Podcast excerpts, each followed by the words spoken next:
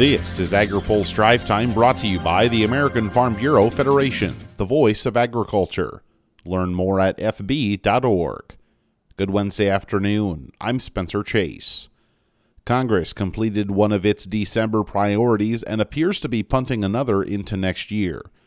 The House passed a $2.5 trillion debt ceiling increase a little after midnight, sending the bill to President Joe Biden's desk and preventing the government from defaulting on its debts. The debt ceiling was one of the major congressional agenda items heading into December, along with government funding and the Build Back Better reconciliation package. Government funding was addressed earlier this month with a continuing resolution to fund the government into February. With last night's debt ceiling action, only the Build Back Better bill remains on the principal agenda, but according to media reports, Democratic leaders may be forced to wait to act on that bill until next year.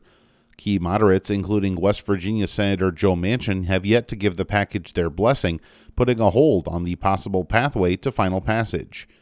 Instead, Senate leaders could turn their attention to voting rights legislation, but House Speaker Nancy Pelosi told reporters she wasn't ready to move the Build Back Better timeline quite yet. I'm still hopeful that it will pass. I'm not going to have a post mortem on something that hasn't died. Uh, I think that uh, uh, I think we will have the legislation and it will pass. Uh, I hope the sooner the better. According to the Congressional Budget Office, the bill would authorize $94.4 billion in ag spending, including $2 billion in conservation technical assistance recently added to the bill by the Senate Ag Committee.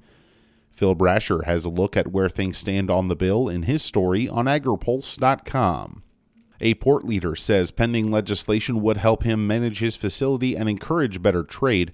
Gene Seroka is the executive director of the Port of Los Angeles.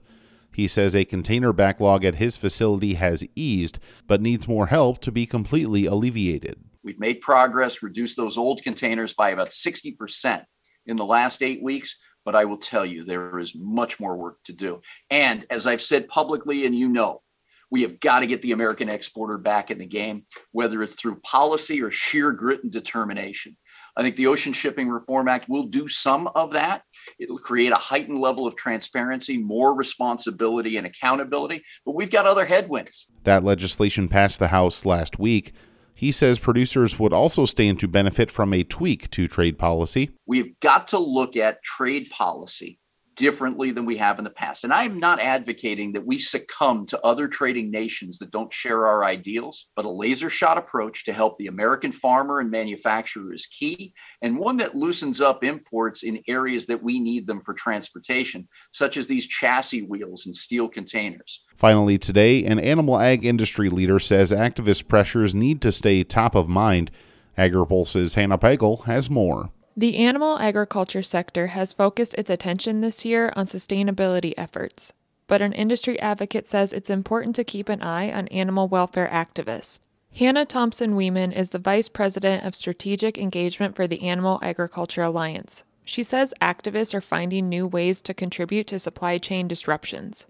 We're seeing groups in California attempt to disrupt the ability for plants to operate in the hopes that that's going to restrict availability of animal protein and drive up costs. Thompson Weeman says a meat plant needs to have a plan in place in case a protest happens at its facilities. So they're employing this protest technique that's called sleeping dragon, and they've learned it from other movements like the climate movement, like pipeline protesters, where they're chaining themselves together outside of plants using these really sophisticated devices that take a long time. They take special equipment to remove. So their goal is that they're going to be able to be there for hours. The plant can't operate, law enforcement has to take a long time to remove them.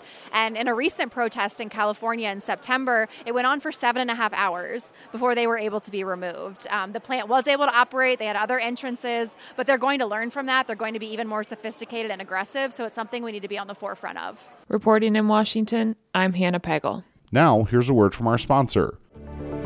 Today's AgriPulse Drive Time is brought to you by the American Farm Bureau Federation.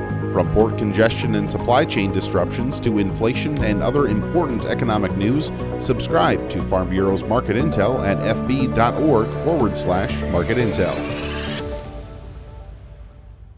That's all for today's drive time. For more agriculture, trade, environment, and regulatory news, visit agripulse.com. Reporting in Washington, I'm Spencer Chase.